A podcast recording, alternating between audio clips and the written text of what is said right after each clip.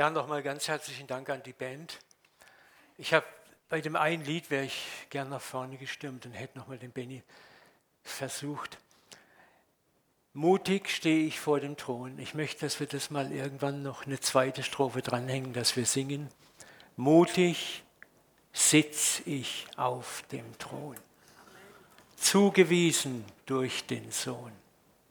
Das ist das, Epheser 6, Epheser 2, 6, was unsere Position jetzt ist.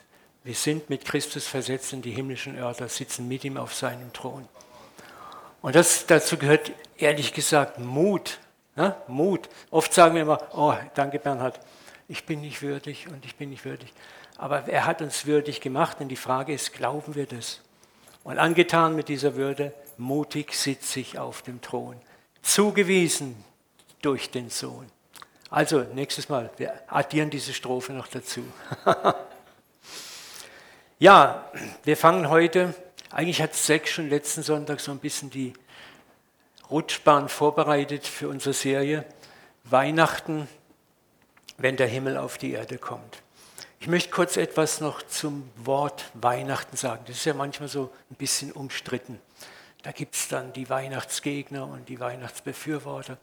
Und ich möchte einfach mal da kurz was dazu sagen, ist auch meine Meinung. Weihnachten, 24. Dezember, 25. Dezember, ist natürlich nicht der historische Geburtstag von Jesus Christus. In seinem Reisepass steht nicht geboren am 24.12. Wir wissen nicht, wann er geboren ist. Aber seit Jahrtausenden haben sich die Christen entschlossen, an diesem Tag der Geburt Christi zu gedenken. Und das machen wir auch. Wir gedenken der Geburt Christi an Weihnachten und wir tun das jeder auf seine Weise. Und das hat auch immer was damit zu, zu tun, wie, wie schauen wir auf etwas. Ne? Und da kannst du mal kurz das Bild einblenden, Jan, was ich dir gereicht habe. Schau dich mal das Bild an. Wie viele Balken siehst du? Ja, das ist cool. Ne? Man könnte jetzt richtig streiten, wir könnten abstimmen und wir kämen unter Umständen vielleicht zu gar kein Ergebnis. Wisst ihr, es ist interessant, wo siehst du vier Balken? Wenn du hier stehst. Ne? Und wo siehst du drei Balken? Wenn du hier stehst. Und so ist es manchmal mit Wahrheiten, auch geistlichen Wahrheiten. Es hat etwas damit zu tun, welche Brille du aufhast oder wo du gerade stehst. Und deswegen sollten wir, auch wenn wir über geistliche Wahrheiten uns austauschen oder unterschiedlicher Meinung sind, nicht immer streiten, meine Wahrheit gegen deine Wahrheit, sondern auch mal überlegen, wo stehe ich gerade und wo steht der andere gerade. Manchmal kann es sein, dass ich vielleicht zu einer ganz anderen Meinung komme, dadurch, dass ich meine, Gott vor allen Dingen mir hilft, meine Position zu verändern. Und ich sehe Dinge plötzlich aus einem ganz anderen Blick, die ich noch vielleicht vor einem Jahr aus einer völlig anderen Perspektive gesehen habe. Wahrheit in Ausführungszeichen ist immer auch oft eine Sache der Perspektive. Von wo sehe ich es? Was prägt mich? Wo stehe ich gerade? Und was sehe ich als Wahrheit an? Und deswegen sollten wir auch angemessen miteinander umgehen, wenn einer, wie es Paulus sagt, einer hält alle Tage gleich, der andere hält einen Tag höher. Es hat was mit der Perspektive zu tun. Ein jeder sei in seiner Meinung gewiss. Also das möchte ich auch mal so zu Weihnachten sagen. Wenn Leute sagen, ich mache an Weihnachten das und das nicht und der andere sagt, ich mache das und das, dann lasst einander stehen. Das hat auch sehr viel mit der Perspektive zu tun. Entscheidend ist, dass wir uns freuen, dass unser Gott Mensch wurde. Mit dieser Predigtreihe möchte ich auch, danke Jan für das Bild, möchte ich auch den klassischen Blick auf das Weihnachtsgeschehen deutlich erweitern. Wenn wir das Wort Weihnachten hören, assoziieren wir es oft Geburt Jesu, Stall, Futterkrippe, Jesus liegt da drin. Er ist das Christuskind, ist geboren worden. Dann gehen wir in Gedanken so ein bisschen weiter. Er wurde Mann, wurde groß, erwachsen. Und irgendwann kommt das Osterfest und dann ist er gestorben am Kreuz. Ich sage jetzt was Und das wird vielleicht ein bisschen provokant für den einen oder anderen wirken, aber hör genau hin, es hat was mit Perspektive zu tun.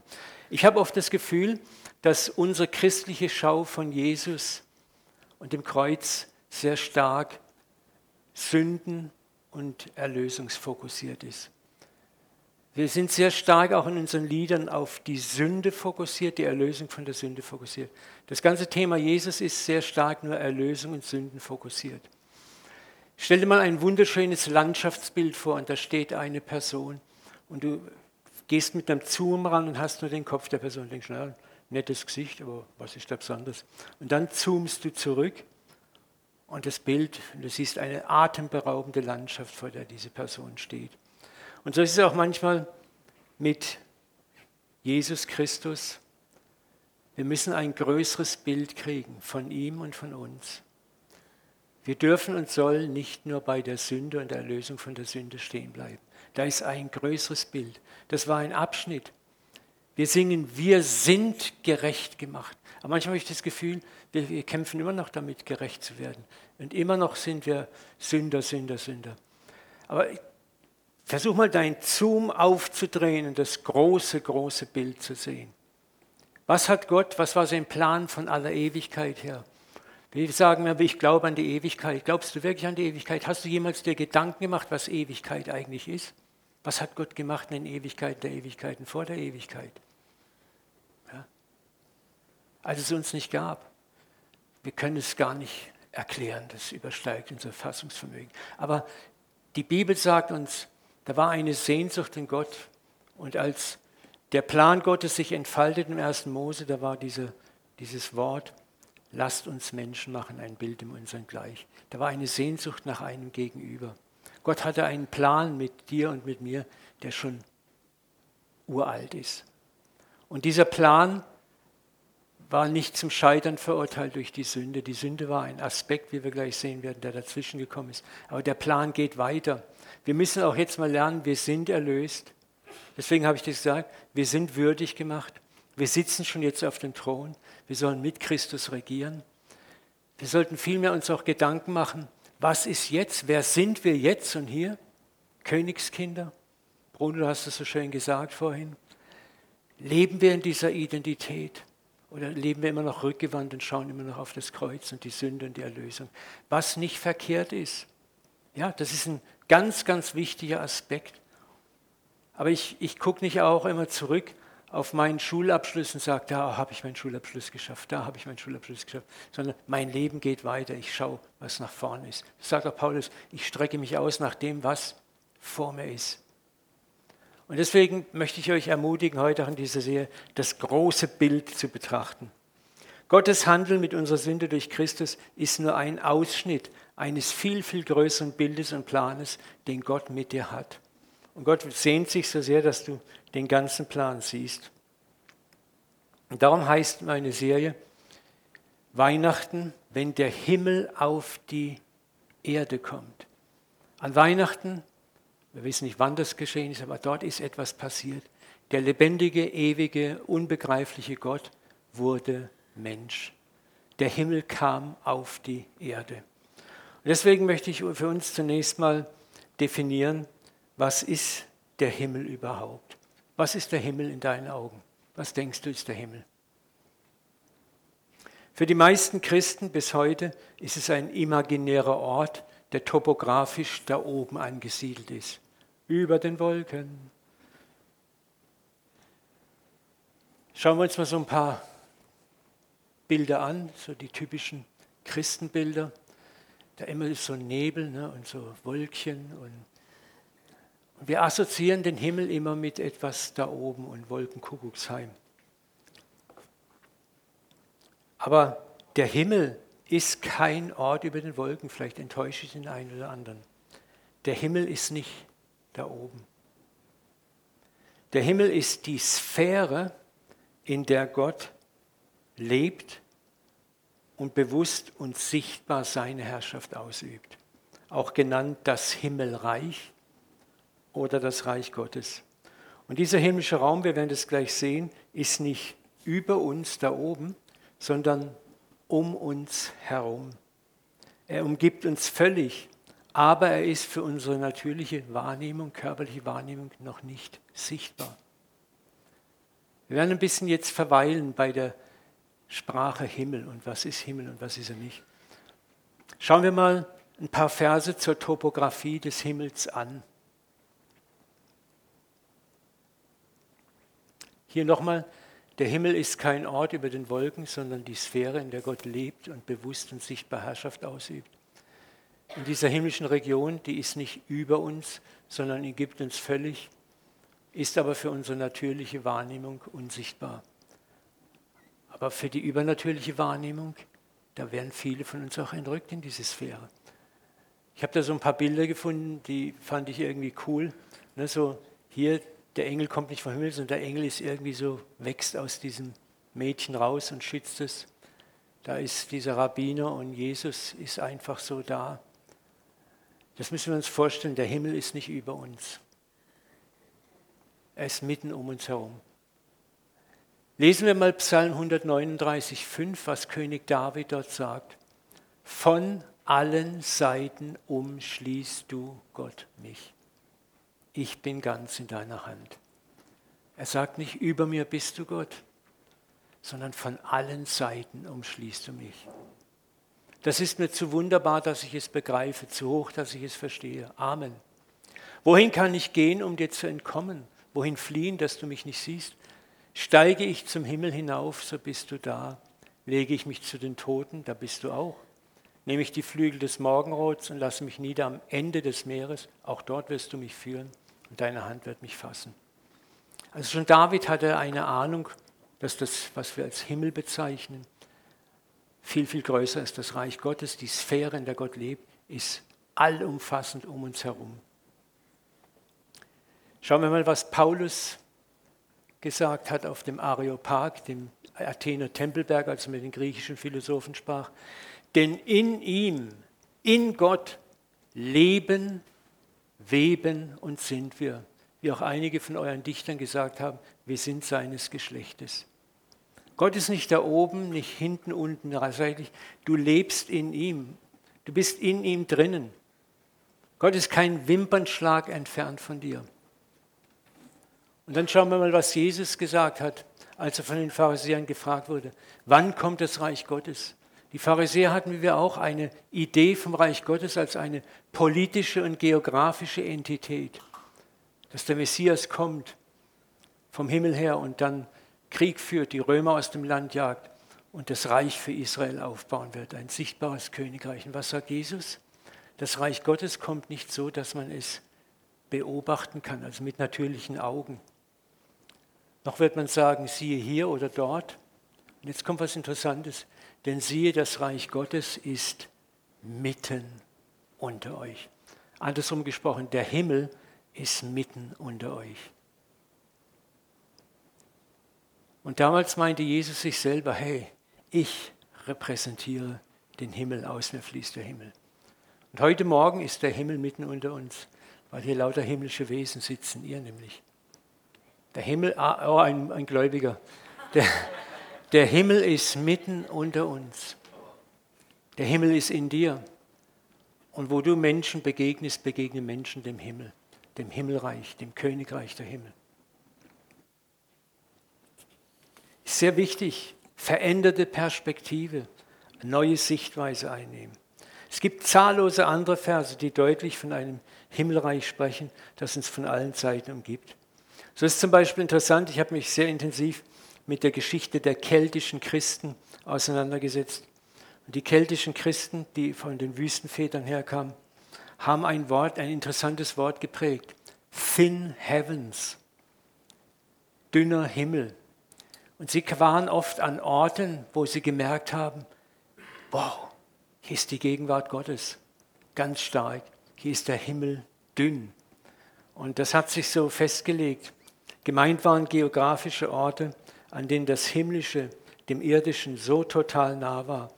Man könnte auch fast von Dimensionstoren sprechen. Und das deckt sich mit dem Erleben Jakobs, als er auf dieser Wanderschaft war und eines Nachts in der judäischen Wüste schläft und träumt und eine Vision hat. Wir gucken uns mal den Vers an. 1. Mose 28, 16. Da nun Jakob von seinem Schlaf aufwachte, sprach er, gewiss ist der Herr an diesem Ort und er sprach, wie heilig, also wie abgesondert, ausgesondert ist diese Stätte. Hier ist nichts anderes als Gottes Haus und hier ist die Pforte des Himmels. So, da war an einem Ort, er spürt die Gegenwart, die Präsenz Gottes. Und er sagt, hier ist die Pforte des Himmels. Wir sehen also, dass der Himmel, die Domäne, in der Gott lebt, nur ein Wimpernschlag entfernt von uns ist. Und nicht in den Wolken oder über Milliarden von Lichtjahren in irgendwelchen Galaxien ist der Himmel. Der Himmel ist um uns herum, der Himmel ist in dir. Und du, wenn der Geist Gottes in dir lebt, repräsentierst den Himmel. Unser Problem ist, dass wir durch unsere körperliche Wahrnehmung Grenzen haben. Wir können diese geistige Welt mit dem natürlichen Auge nicht sehen. Aber es gibt Momente, wo der Geist Gottes uns die Augen öffnet und dann siehst du Dinge. Bestimmt hat da eine von, anderen, von euch schon eine Vision gehabt oder in den himmlischen Ort hineinschauen können auf die eine oder andere Weise. Das ist dann, wenn unser geistiges Auge geöffnet wird. Und dann sehen wir plötzlich mit ganz anderen Augen. Schauen wir auch dazu uns mal einen Vers an. 2. Könige 6,16. Israel war im Krieg mit den Assyrern. Die Stadt Jerusalem, glaube ich, war belagert von einem riesigen Heer. Und der Elisa sitzt da auf diesem einen Wehrturm und sein Diener, ja, der macht sich in die Hose vor Angst. Und Elia ist so total ruhig und betet dann ein Gebet. Und Elia betet, sagt, tu meinem Diener Gott die Augen auf. Und er sagt zu diesem Diener, Fürchte dich nicht, denn die sind mehr, die bei uns sind, als die, die bei ihnen sind. Und Elisa betete und sprach, Herr, öffne ihm die Augen, dass er sehe. Da öffnete der Herr dem Diener die Augen, dass er sah, und siehe, da war ein Berg voll feuriger Pferde und Wagen um Elisa her. Das ist interessant, ne? das, das war alles da, aber es war für das natürliche Auge nicht sichtbar. Elia war im Geist und er nimmt diesen Diener in diesen Geist hinein. Und deswegen dürfen wir auch immer wieder beten, Männer und Frauen zu werden, die geistlich sehen. Dass wir mit anderen Augen sehen, einander auch mit anderen Augen da sehen. Ne? Das ist ja das, was der Herr, der Mensch sieht, was vor Augen ist. Der Herr sieht das Herz an. Wir müssen lernen, Umstände mit den Augen Gottes anzugucken. Wir müssen lernen, unseren Nächsten mit den Augen Gottes anzugucken, nicht mit unseren Augen die Not eines anderen mit den Augen Gottes anzusehen, nicht mit unseren Augen. Die Verdrehtheit eines anderen anzusehen mit Gottes Augen und nicht mit unseren Augen. Und dann kommen wir mehr und mehr in den Himmel hinein und der Himmel, das Himmelreich manifestiert sich mehr und mehr um uns herum. Und das ist nicht etwas, was für ein paar Propheten reserviert ist. Simon hat es vorhin auch vorgelesen. Wir werden diesen Text nachher auch nochmal lesen. Gott gießt seinen Geist auf alles Fleisch aus, auf uns alle. Und dieser Access in das Himmlische hineinzuschauen, um uns herum den Himmel zu entdecken, ist uns allen potenziell geschenkt. Wir müssen da nur reinwachsen. Der Himmel umgibt uns, genauso umgibt uns Gott, unser Vater und sein Reich. All das ist ein Wimpernschlag entfernt und kann in der richtigen Geisteshaltung gesehen werden und im vertrauenden Glauben auch genutzt werden. Auch die Kraft des Himmels umgibt uns und kann durch uns manifest auf diese Erde gebracht werden. Ich habe am Freitag im Missionswerk bei der Jugend gepredigt und da ist was Lustiges passiert. Ich war selber so erschrocken. Da hat es hier einen Schauer runtergemacht vom Himmel. So etwas habe ich noch nie, noch nie erlebt. Wir haben gedacht, drüben, das war in der Jugendhalle, wir haben gedacht, das Dach stürzt ein. So sind Wassermassen runtergerauscht. Ich habe mich fast nicht mehr verstanden, trotz Mikrofon. Und dann habe ich einen Eindruck gehabt, Herr, es wäre schön, wenn du jetzt mal den Wasserhahn abdrehst da oben, dass man mich wieder hört. Augenblicklich hört der Regen auf. Die Leute, ich war meistens. Und da kann man jetzt sagen, Zufall, ne? aber das war, das war so ein Sturzregen und das hat nicht dann langsam, das war, und ich, es war hinterher habe ich selber so gezweifelt und Gott hat gesagt, warum glaubst du nicht, dass ich dich höre? Wir sind selber manchmal am meisten selber überrascht. es geht ja. Ne? Und Gott wartet darauf, dass wir in diese Sphäre hineintreten. Mutig. Mutig vom Thron aus regieren. Simon wird am 30. über diese Dimension, wenn der Himmel die Erde berührt, sprechen, wie die Kraft Gottes durch uns fließen kann. Und wie gesagt, an Weihnachten geschah so viel mehr, als dass der Erlöser geboren wurde, sondern die Vereinigung des Himmels mit der Erde begann. Gottes Traum, sich mit der Erde zu vereinen, mit dem Irdischen, mit der Materie zu vereinen, begann an diesem, in dieser Nacht. Es ist interessant, dass sowohl die Juden hatten in eine Heilserwartung, ein Schriftverständnis, das war ausschließlich auf einen Königsmessias fixiert, der das Reich für Israel wieder aufrichtet, die Römer aus dem Land wirft. Und sie nahmen nur einen Bruchteil der göttlichen Pläne wahr. Selbst die Jünger haben es nicht kapiert und haben, als Jesus ihnen 40 Tage nach seiner Auferstehung vom Reich Gottes predigte, gefragt, äh, Entschuldigung Jesus, wirst du dann das Königreich für Israel aufrichten und unsere zwölf Throne aufbauen? Und ich kann mir vorstellen, dass Jesus sagt, oh, aber er hat es nicht gemacht. Er weiß, dass wir Zeit brauchen, um unsere Position zu verändern. Und nochmal, so sind wir Christen oft auch nur auf das Opferlamm und die Erlösung fixiert und übersehen das große eigentliche Bild der Menschwerdung Gottes, dass der Himmel sich mit der Erde vereinen möchte, dass wir in die göttliche Ebenbildlichkeit hineingenommen worden sind, dass wir aufgenommen worden sind in die Familie Gottes. Du und ich sind göttlichen Geschlechtes. Du bist ein Sohn und eine Tochter Gottes. Überleg immer wieder, was bedeutet das im Klartext. Ich sage es immer wieder, Athanasius, der Große, einer der ganz großen Kirchenväter, hat gesagt, Christus wurde Mensch, damit wir göttlich würden. Schauen wir mal, wie Gott Himmel und Erde selber sieht und das ich möchte mal kurz etwas einschieben. Wisst ihr, dass das Christentum mehr von Platon geprägt wurde als von Jesus? Platon war ein griechischer Philosoph und seine Kernphilosophie war eigentlich die der Trennung von Geist und Materie. Er hat es sehr stark gedacht, gesagt, wichtig ist nur der Geist, die Materie, das körperliche, leibliche ist alles schlecht und negativ. Und dieses Gedankenmuster kam nach dem vierten Jahrhundert sehr, sehr stark in die Kirche rein, diese Trennung von Materie und Geist. Und alles war fortan nur noch Geist, Geist, Geist. Und da kam auch diese ganze Körperfeindlichkeit und Körperverachtung auf. Aber Gott hat den Körper und das Materielle nie verachtet. Auch im Judentum heute ist das Körperliche und das Materielle nie verachtet. Die Juden feiern, die Juden wissen, wie man fröhlich ist. Bei den Christen war das oft alles nur Sünde, Sünde, Sünde. Aber das als Nebenkriegsschauplatz. Schauen wir mal, wie Gott die Vereinigung von Materie und Geist sieht und wie er unsere Erde sieht. Was ist der Plan Gottes am Ende? Ich sah, Offenbarung 21.3, wie die heilige Stadt, das neue Jerusalem, von Gott aus dem Himmel herabkam.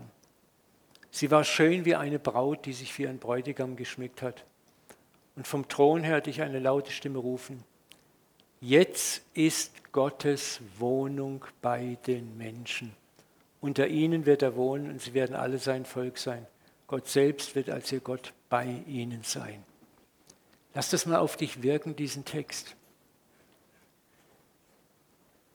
Wir reden immer davon, wenn wir in den Himmel kommen. So, ist es so die Redensart. Es ist nicht krass, was passiert, es ist genau andersrum. Der Himmel wird zu uns kommen. Das musst du mal überlegen. Ne? Gottes Sehnsucht war, zu uns zu kommen, ins Materielle. Was Gott vorhat, ist, dass Materie und Geist sich vereinen. In Jesus Christus ist das Wirklichkeit geworden. Wahrer Mensch, wahrer Gott. Geist und irdisch. Was war passiert, als er an seinem Auferstehungsleib den Jüngern erschien? Die Jünger waren in einem abgeschlossenen Obergemach eingeschlossen. Und was passiert? Plötzlich, wupp, Teleportation, beam me up, Scotty, erscheint Jesus mitten unter den Jüngern. Ein Geist. Und was sagt Jesus? hey Jungs, habt ihr hier ein paar Burger da? Habt ihr was zum Futtern da? Und dann mampft Jesus. Und er sagt, habt ihr schon mal einen Geist essen sehen und trinken sehen? Und das ist das Grandiose. Ne? Materie und Geist sind vereint. Es ist kein Gegensatz, sondern vereint, zusammengeführt. Gott wurde Fleisch und wird für immer im Fleisch bleiben. Das Fleisch wurde Gott und wird für immer göttlich bleiben. Das ist unsere Identität. Es ist interessant hier, ne, was wir als Himmel bezeichnen, ist nicht oben, sondern auf der neuen Erde. Gott wird bei uns wohnen. Und wisst ihr, was eigentlich das, die Wohnung Gottes ist? Weißt du das, wer die Wohnung Gottes ist? Jawohl, da sind ganz viele Gläubige, die machen so. Du bist es. Du bist eigentlich das neue Jerusalem. Du bist der Tempel Gottes, in dem er Wohnung genommen hat. Gott lebt in dir. Und das war schon immer sein Wunsch, seine Sehnsucht, in uns Wohnung zu nehmen.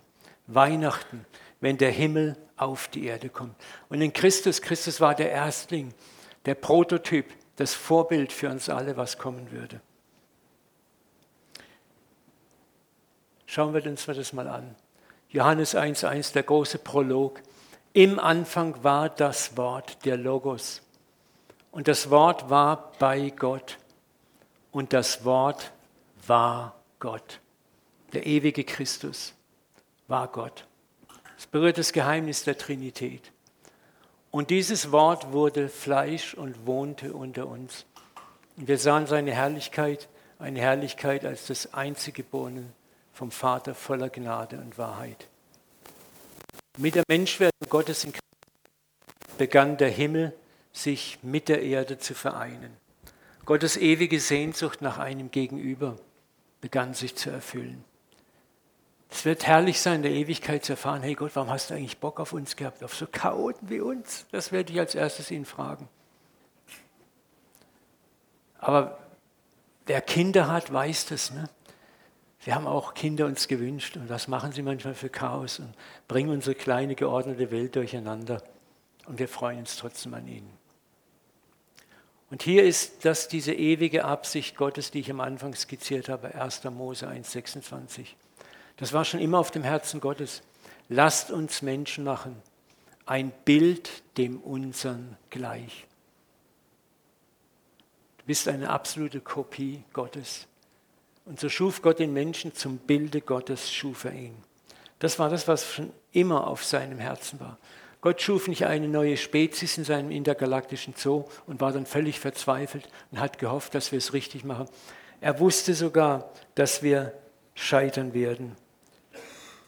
In Bethlehem, in jener Nacht, wurde nicht nur ein Erlöser geboren, sondern ein Vorbild und Abbild dessen, was wir alle werden sollten. Christus wird der Erstling genannt, der Erstgeborene. Er ist die Blaupause, der Prototyp dessen, was du und ich werden sollen. Jesus war der, wo Gott eigentlich sagt, schau ihn euch an, das wirst du einmal sein. Das habe ich vor. Der Sündenfall war nicht die Hauptsache, sondern ein notwendiger Teilabschnitt in Gottes großartigen Schöpfungsplan. Der Sündenfall war absolut vorhergesehen von Gott. Gott wusste, dass wir fallen werden. Gott wusste, dass der Mensch diesen Schlenker machen würde, seinen eigenen Willen auszuprobieren. Gott schuf uns mit einem freien Willen. Warum? Weil er eben nicht von vornherein Roboter schaffen wollte. Halleluja, preis den Herrn, Amen, Halleluja. Sondern er schuf uns mit einem freien Willen. Und er gab uns die Chance, diesen freien Willen auszunutzen. Weil er wollte, dass wir merken, wir alle merken, dass es nicht funktioniert. Darum lebst du auch heute noch als Christ in dieser Scheißwelt, Entschuldigung manchmal, ist trotzdem eine schöne Welt in vielem. Aber du lebst Dreck und Chaos, wo du denkst, ja, ich bin doch jetzt Christ. Gott möchte, dass wir schmecken und sehen und spüren, wie schwer es ist, ohne ihn zu leben und dass es einfach nichts bringt. Wenn unsere Erlösung vollendet ist, dass er endgültig in uns lebt, auch der neue Leib da ist, dann werden wir alle sagen können, wir haben es kapiert. Niemand wird mehr auf die Idee kommen, der Ewigkeit zu sagen, hey Gott, könnten wir nochmal einen Versuch kriegen? Ohne dich. Weil wir sagen, nee, sorry, davon sind wir kuriert. Wir wissen, wie es schmeckt. Ja.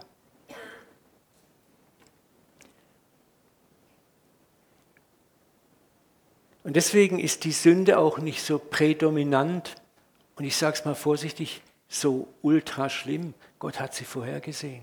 Sie war ein Teil unserer Entwicklung. Nennen es die kosmische Pubertät. Gott hat die schon Ewigkeit vorhergesehen. In, Im äh, Petrusbrief heißt es, dass Christus vor Grundlegung der Welt geschlachtet wurde. Das heißt, bevor die Welt geschaffen wurde, war der Plan zur Erlösung schon längst alles, war alles klar und da. Gott war nie überrascht. Und das sollte uns auch Ruhe und Frieden geben, zu sagen, voller Dankbarkeit nehmen wir unsere Erlösung an, aber jetzt gehen wir auch mit dieser Erlösung als Erlöste in das rein, was Gott jetzt schon hier für uns hat. Der Himmel ist auf die Erde gekommen in Christus und durch Christus kam der Himmel zu uns und zu jedem von euch. Und er will, dass wir jetzt himmlische Botschafter sind in dieser gefallenen Welt.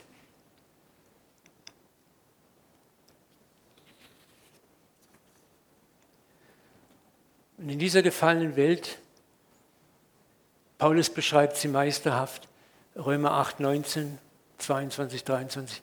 Die gesamte Schöpfung wartet ja sehnsüchtig auf den Tag, an dem die Kinder Gottes in ihrer ganzen Herrlichkeit sichtbar werden. Denn wir wissen, dass die gesamte Schöpfung bis heute in ihrem Zustand seufzt, als würde sie in Geburtswehen liegen. Aber nicht nur das, auch wir selbst, denen Gott doch schon seinen Geist gegeben hat, da sind wir wieder bei dem Thema, als Vorschuss auf das künftige Erbe, auch wir seufzen innerlich und warten sehnsüchtig auf das volle Offenbarwerden unserer Kindschaft, nämlich die Erlösung unseres Körpers. Wir sind noch in diesem alten Körper, deswegen können wir den Himmel auch noch nicht sehen. Wir müssen immer wieder in den Geist hinein, um den Himmel zu sehen. Weil wir noch in dem Körper sind, leiden wir auch noch und sündigen immer noch. Und wir sehen uns, dass der Körper der Neue kommt, die Erlösung.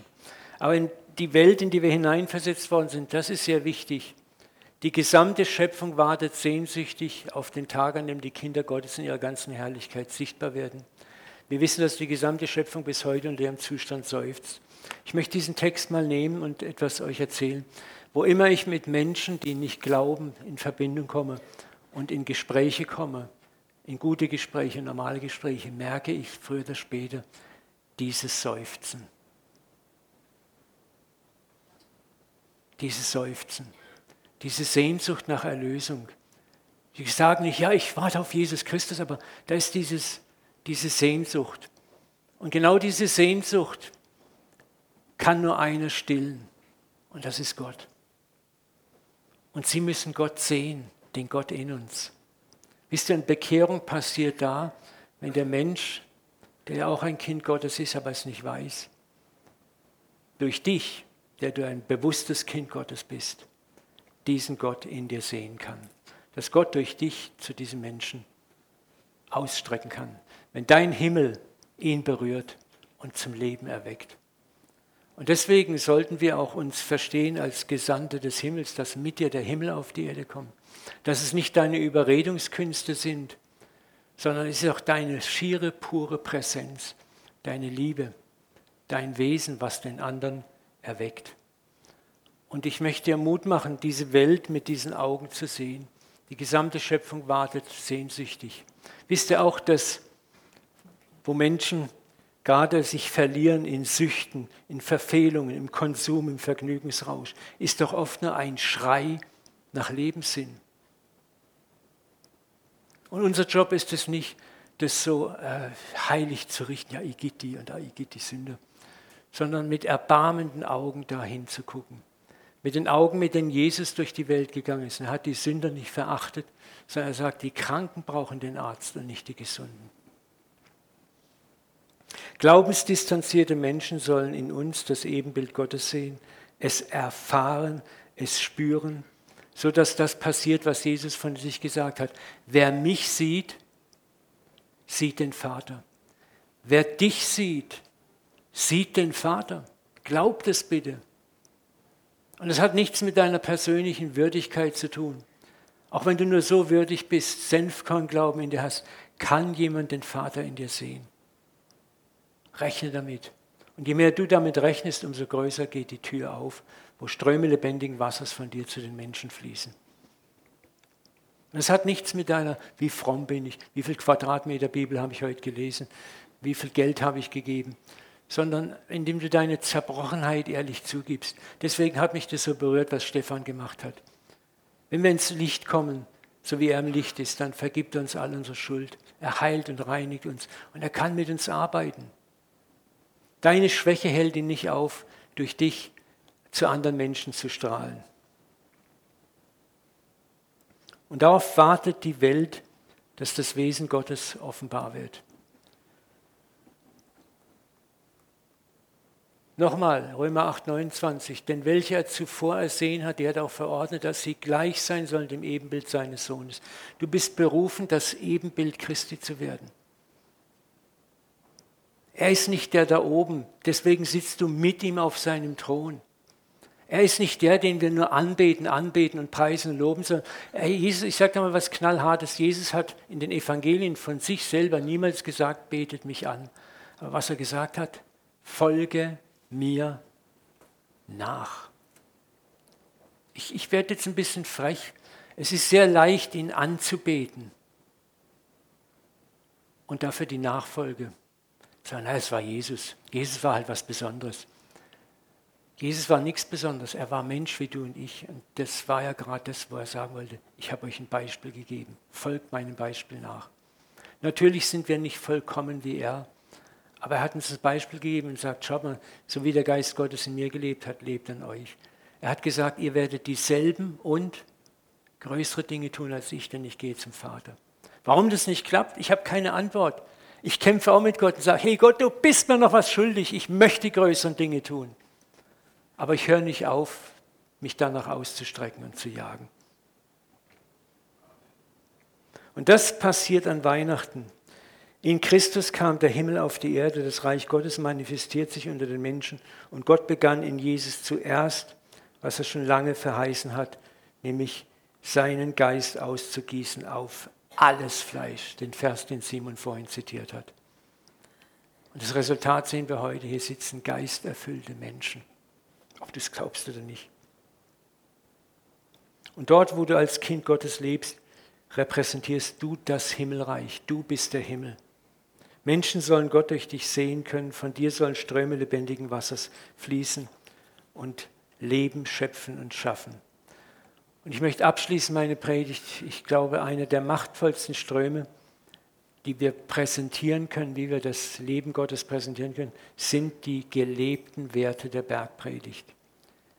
Werte, die wir so an den Rand geschoben haben als Christen, dass wir sie fast nicht leben. Ich möchte sie nochmal mit euch lesen. Das ist ein Auszug. Doch euch, die ihr mir nun wirklich zuhört, sage ich, Jesus, liebt eure Feinde. Scheiße. Tut Gutes denen, die euch hassen. Oh. Segnet, die euch verfluchen. Betet für die, die euch beleidigen. Behandelt alle Menschen so, wie ihr von ihnen behandelt werden wollt. Wenn ihr nur die liebt, die euch lieben, welche Anerkennung habt ihr dafür verdient? Ja? Denn so handeln die Sünder auch unter sich. Und das ist das, was ich immer wieder erlebe in der Konversation mit Nichtchristen. Da wird mir dann auch gesagt, ja wisst ihr, ihr Christen, ihr macht zwar das und das nicht, aber in allen anderen Dingen seid ihr kein Deut besser als wir. Wenn ihr nur denen Gutes tut, die euch Gutes tun, welche Anerkennung habt ihr dafür verdient? Denn das tun auch die Sünder. Wenn ihr nur denen leid, von denen ihr sicher zurückbekommt, welche Anerkennung verdient ihr dafür? Auch Sünder leihen Sündern in der Hoffnung, alles wiederzubekommen. Ihr aber sollt gerade eure Feinde lieben. Dann wartet eine große Belohnung auf euch denn ihr handelt wie die Kinder des Höchsten. Gott sagt, das ist mein Wesen. Was ihr da gehört habt, ist mein Wesen. Ich liebe meine Feinde. Denn er ist auch gütig gegen die Undankbaren und Bösen. Das ist das, was wir am wenigsten verstehen. Was Gott soll gütig gegen die Undankbaren und Bösen sein? Er richtet sie mit Feuer und Schwefel. Nein, Gott ist gütig. Du wirst schockiert sein über die Güte Gottes. Und dann sagt Jesus, seid barmherzig, wie euer Vater barmherzig ist. Wisst ihr, wir haben uns auf die Brandmarkung einiger weniger äußerliche Sünden als Christen spezialisiert. Sünden, die man gut verfolgen kann, wo man gut mit dem Finger drauf zeigen kann, weil sie einem selber nicht treffen. Aber diese Sachen, zweite Meile gehen, linke Wange, rechte Wange, Feinde lieben, siebenmal, siebzigmal vergeben. Ich finde es in keiner Gemeindesatzung. Niemals ist jemand aus der Gemeinde ausgeschlossen wegen Geiz oder so. Das sind die Dinge, die wir an den Rand gedrängt haben. Aber das ist exakt das, wenn wir das lernen, und Gott weiß, dass wir Zeit brauchen, zu leben, dann werden wir die Welt überraschen.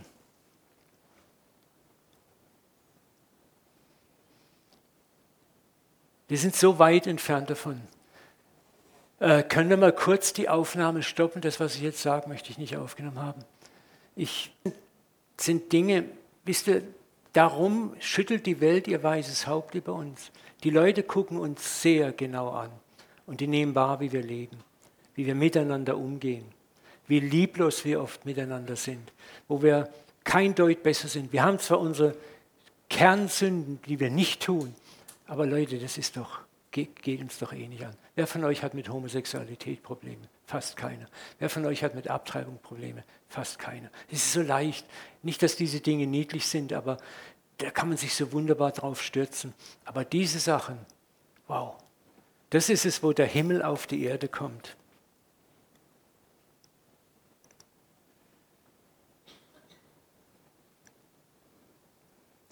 Als Jesus am Kreuz starb, und damit möchte ich abschließen, starb er nicht, um einen rachsüchtigen Gott zu beruhigen, um den Blutdurst Gottes zu befriedigen.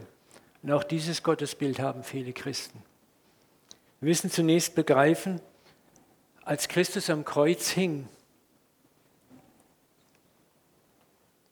hing Gott dort.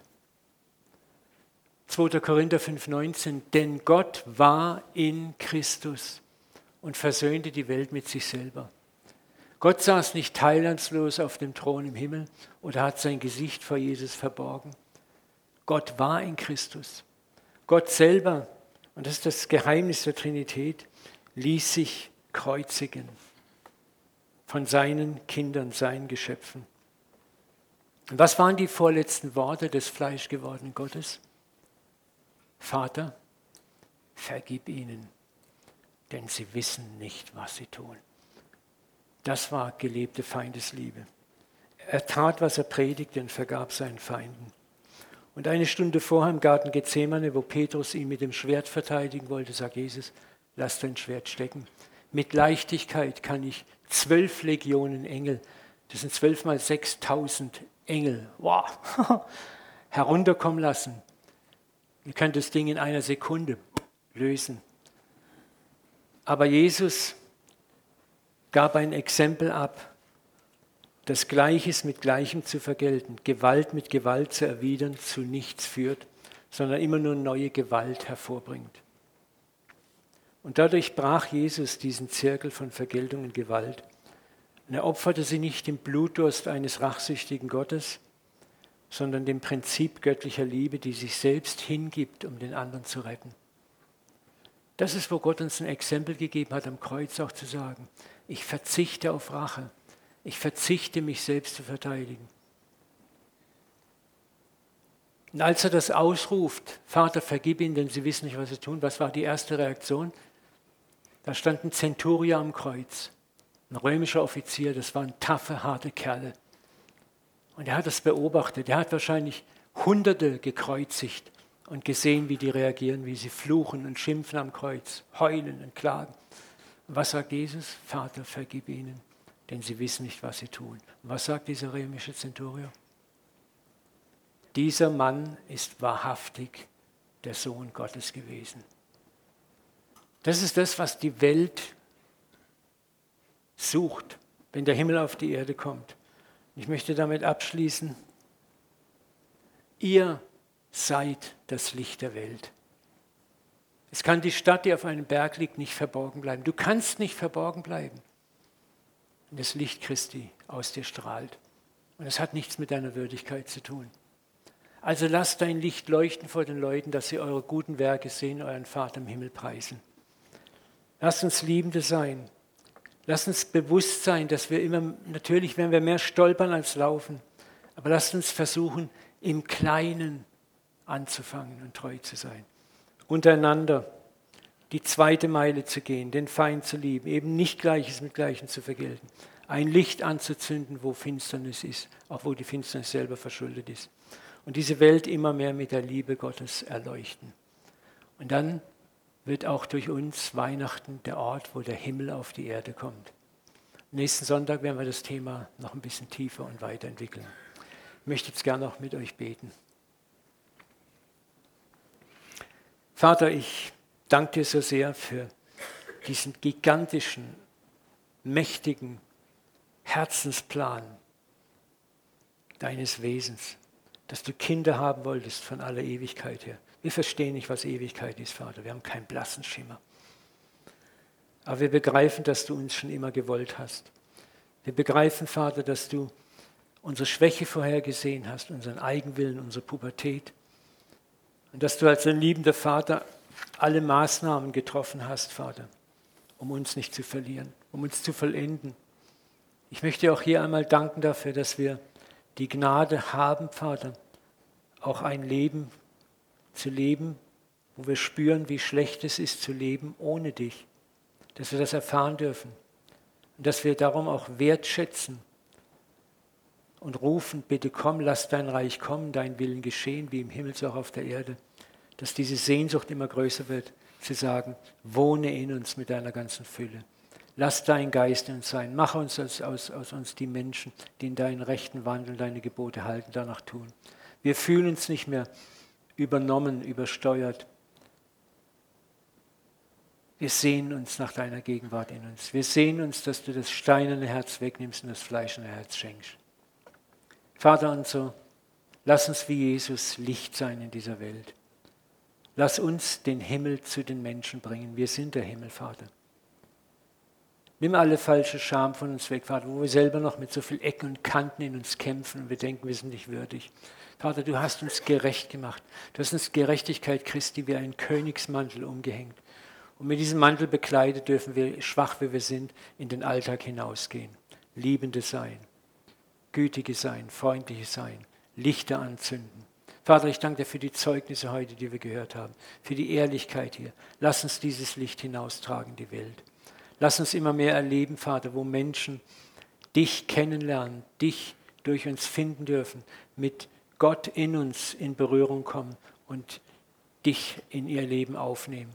Und dass du dich wie eine, ja, fast wie eine Epidemie verbreitest aus uns zu den Menschen, Vater. Du hast versprochen, dass Ströme lebendigen Wassers des Lebens aus uns, aus der Herzensmitte zu den Menschen fließen. Und das wollen wir mehr und mehr. Und schenk uns eine Gnade für unsere Identität, wer wir wirklich tief im Innern sind. Söhne und Töchter des allerhöchsten Gottes, die mit dir auf deinem Thron sitzen, die jetzt schon in den himmlischen Örtern regieren. Vater, und lass uns darin weiter und weiter wachsen in Jesu Namen. Amen.